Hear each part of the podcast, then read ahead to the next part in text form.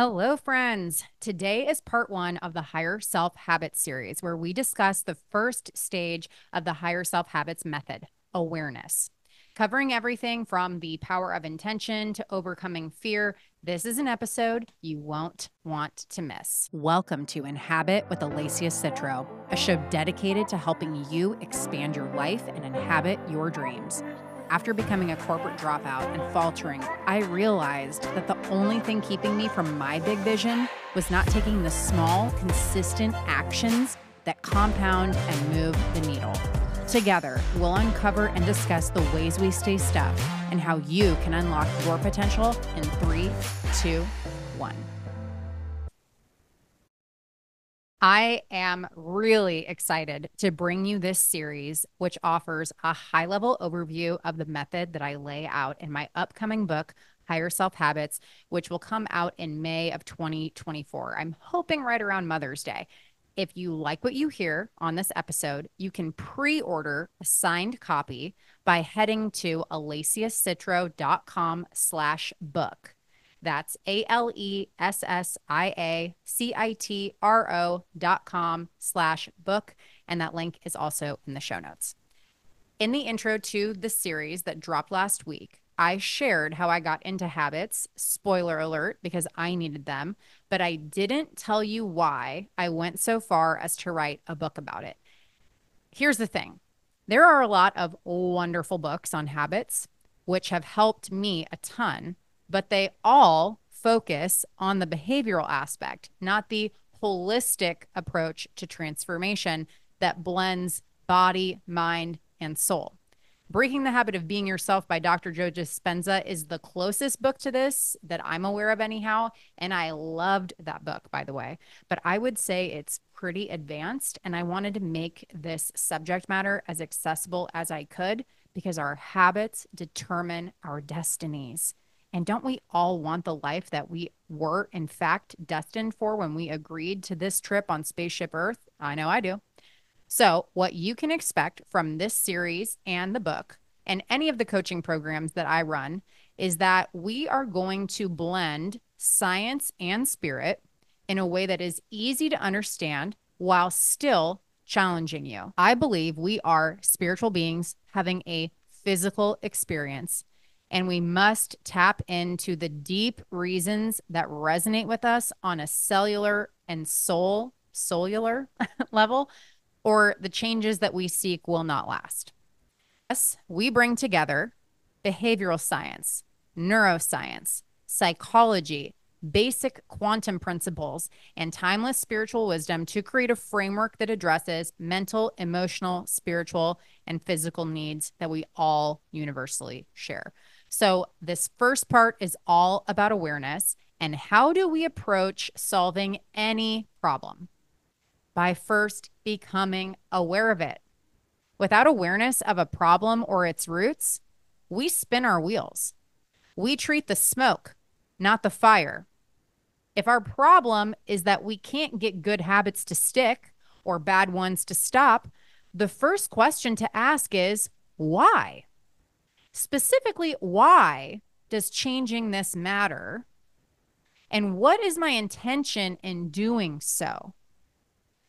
I lead with intention because it serves as your anchor.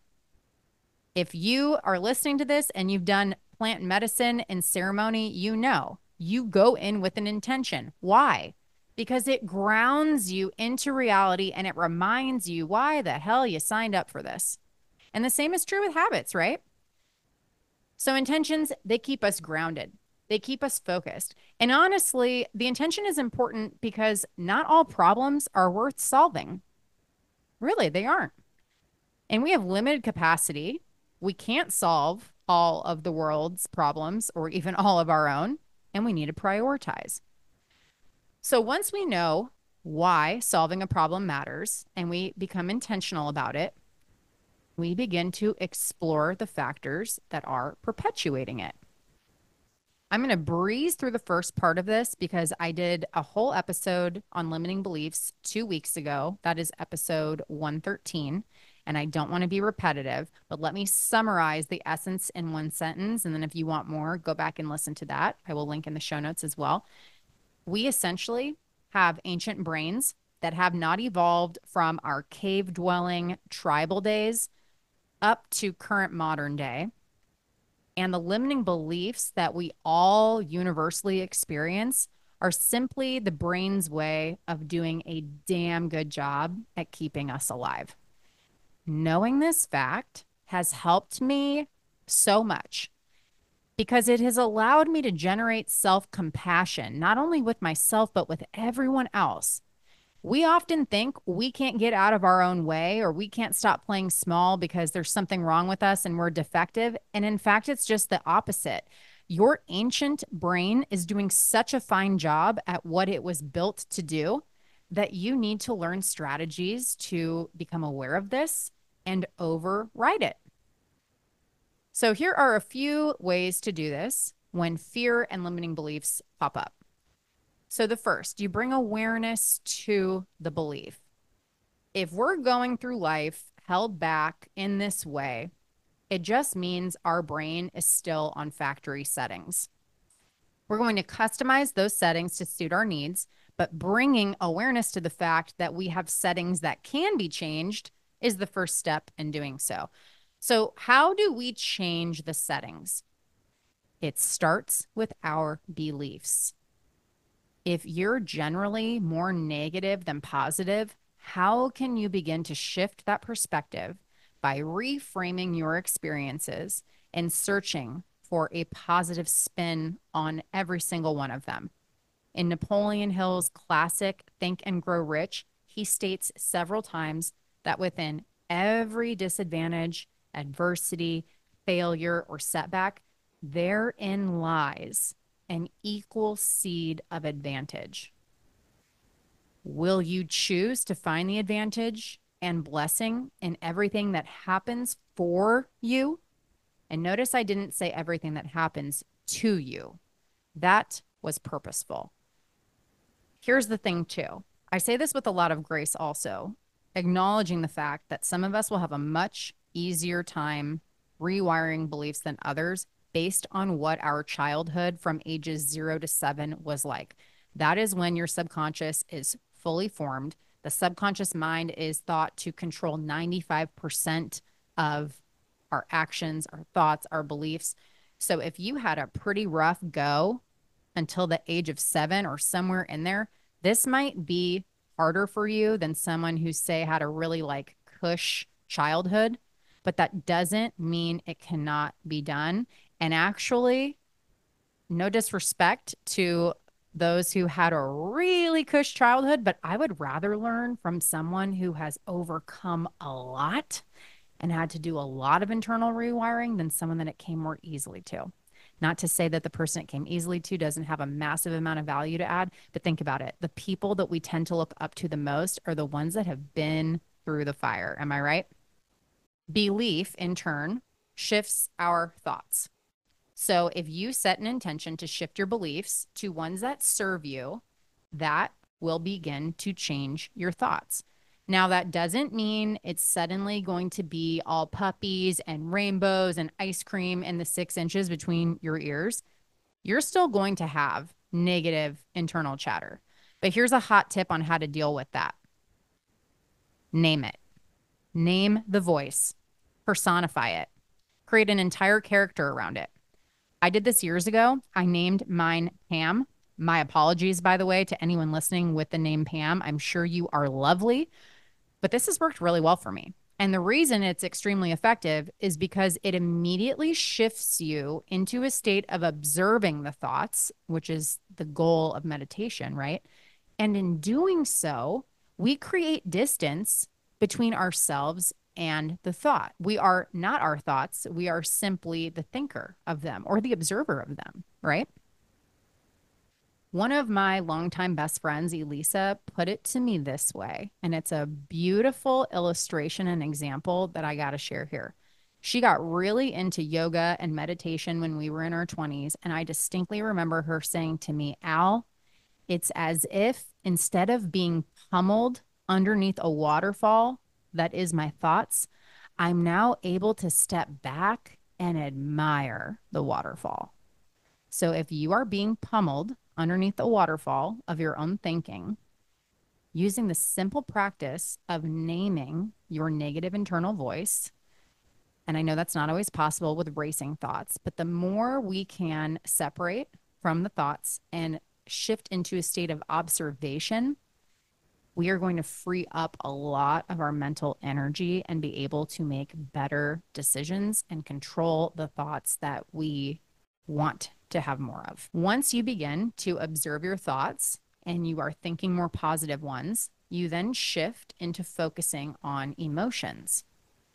Are there specific emotions that you are addicted to? Each emotion has its own chemical signature, and that is why we feel different depending on the emotion that we feel at any given time. And this was a concept I had never considered until reading Dr. Joe Dispenza's Becoming Supernatural and Soul Sisters Book Club. By the way, shameless plug, we are actually reading it right now at time of recording, February 2024. We're going to be reading it through March because it's pretty meaty. You can join us for free if you are interested by visiting alessiacitro.com/book-club. I will link that in the show notes too, but we would love to have you. It's my favorite day of the week, those Friday mornings. So back to the emotional addiction that Dr. Joe's telling us about in this book.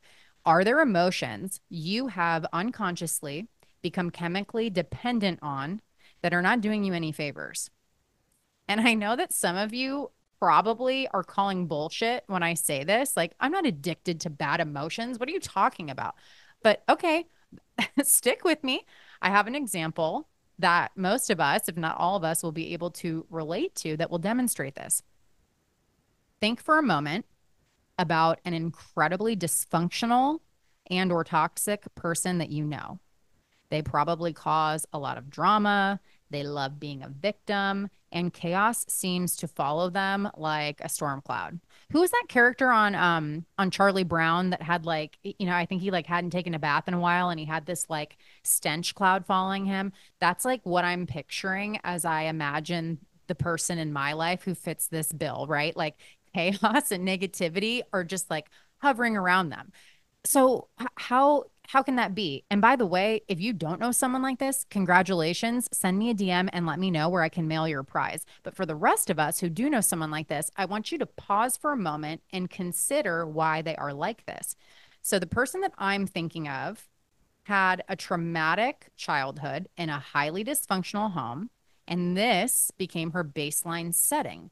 You know, walking on eggshells, living in fear, waiting for the other shoe to drop. That became her normal, her familiar setting, right?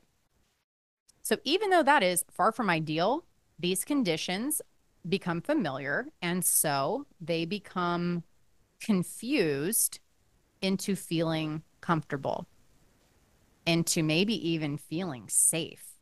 I mean, isn't that, and I mean, God, I can relate to this on some level, fortunately not to the one I'm talking about, but I do think that there's this level of familiarity and comfort and safety in having a level of stress, if that's what our bodies have been conditioned to experience. Kind of wild when you think about it, right? So back to our dysfunctional, toxic person that most of us have had the pleasure to know at some point in our lives. Imagine that you throw someone with a background like that and the emotional conditioning that we've talked about into a happy, functional family via marriage per se.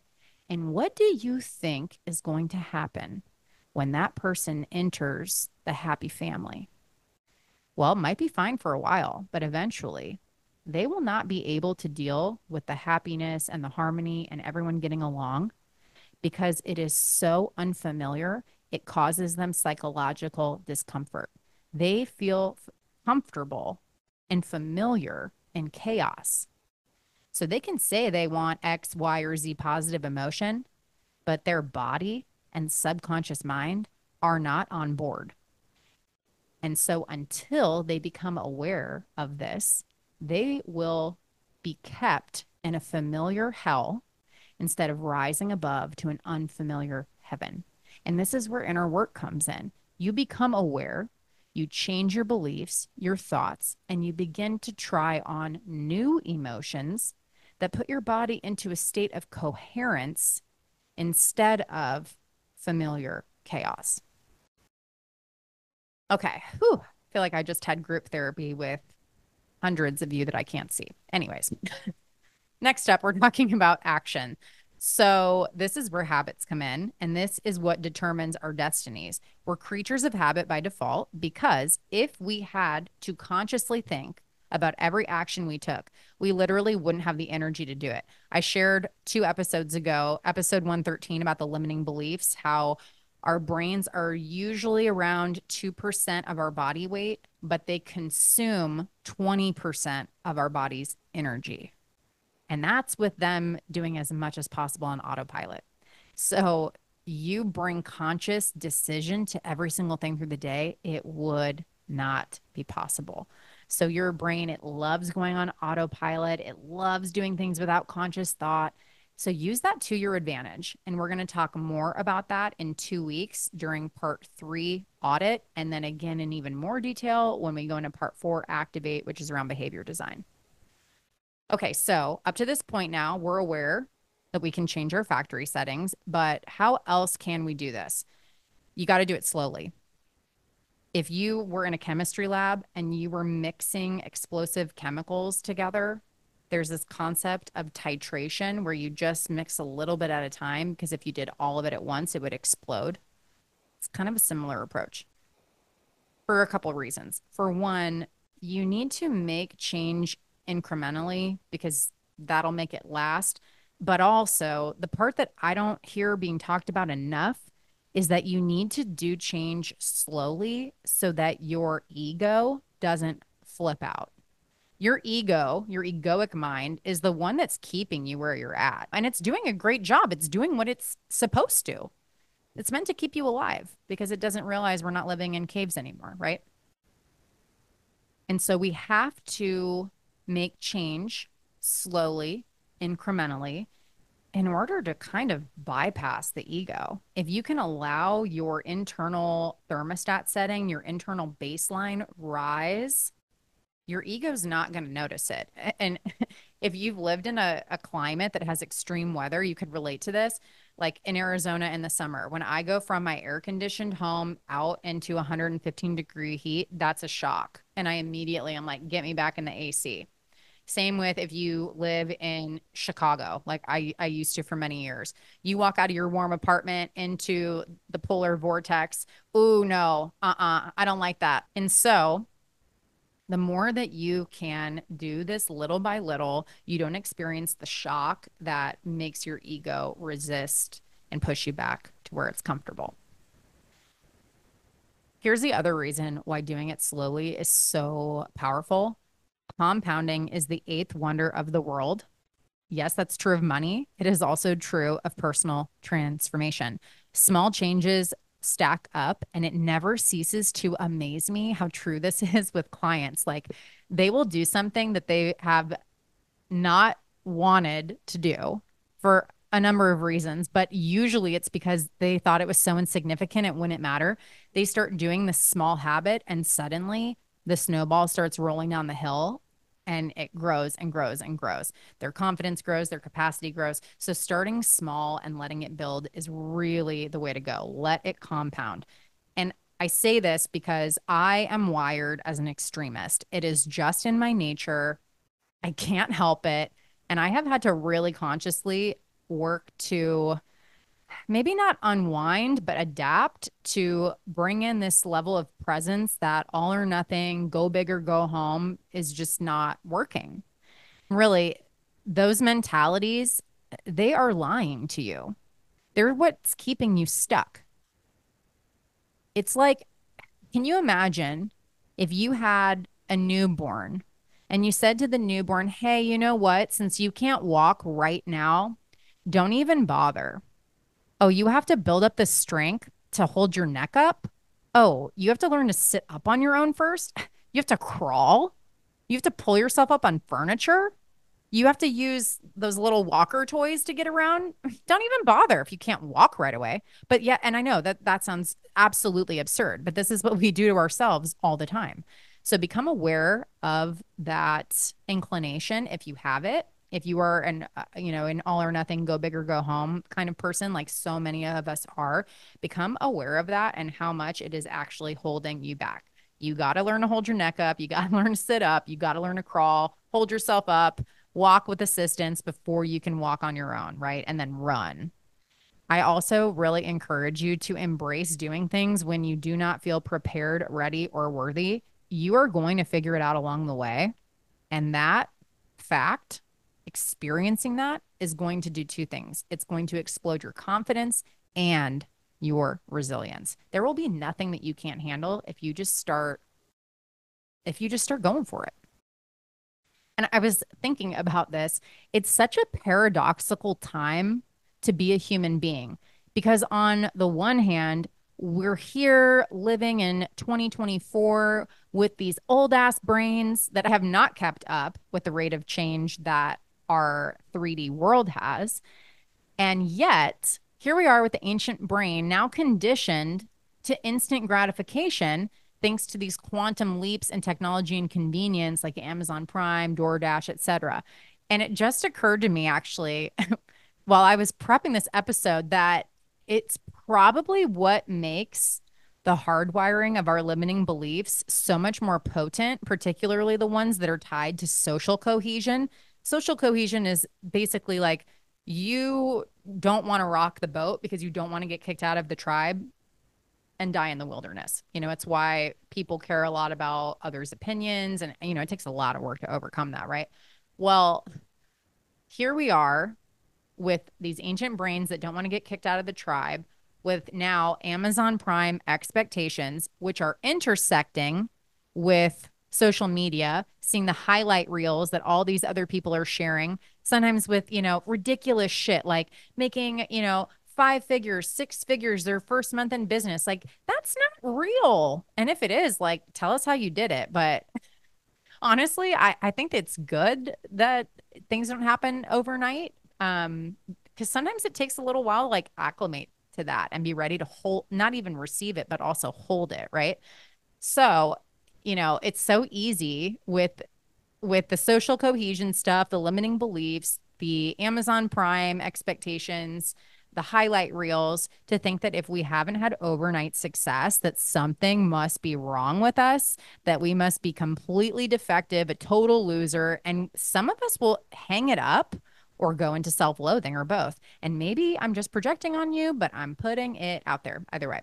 To this point now, we know we've got neural architecture and wiring that is keeping us playing small because it kept us alive back in the day.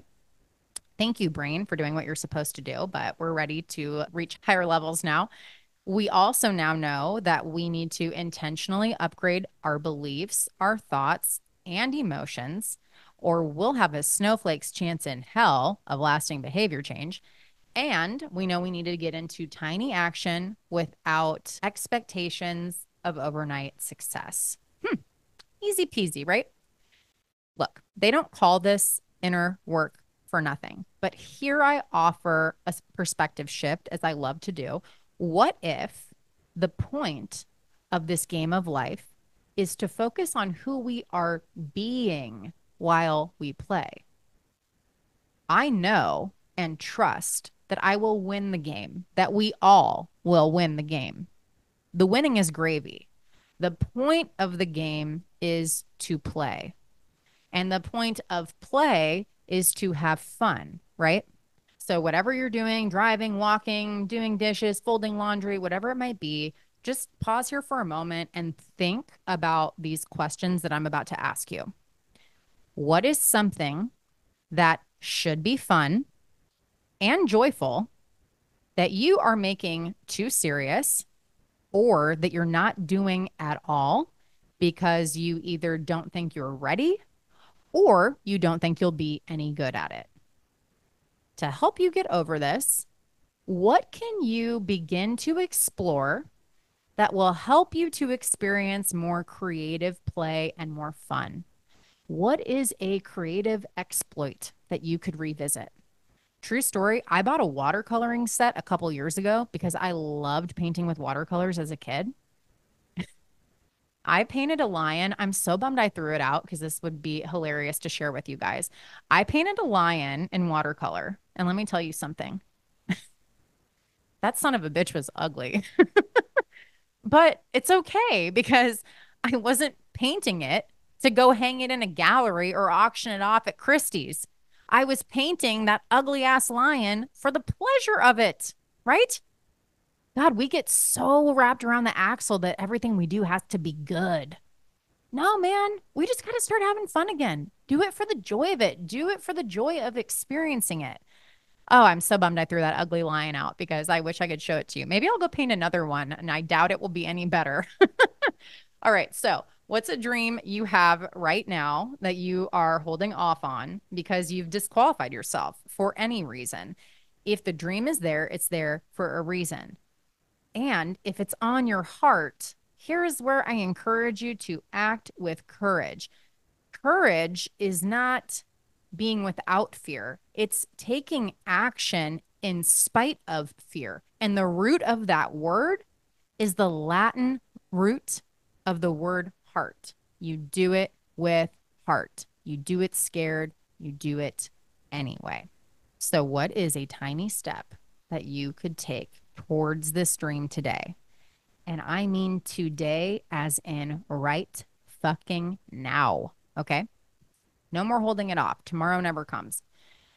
Next thing I want you to think about and remember is, how did you like to move your body as a kid? Did you like to jump rope, do cartwheels, climb trees, play tag, go on the swing set?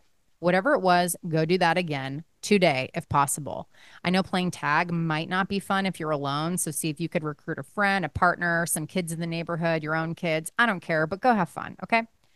And here's the other thing too. When you were a kid, you didn't move your body to go get swole or lean out or make your ass stand up, okay? Why do you think you have to do it now for those purposes alone? No. Move your body because it feels good. It's good to feel good. The more we can embrace that, the more our entire realities change.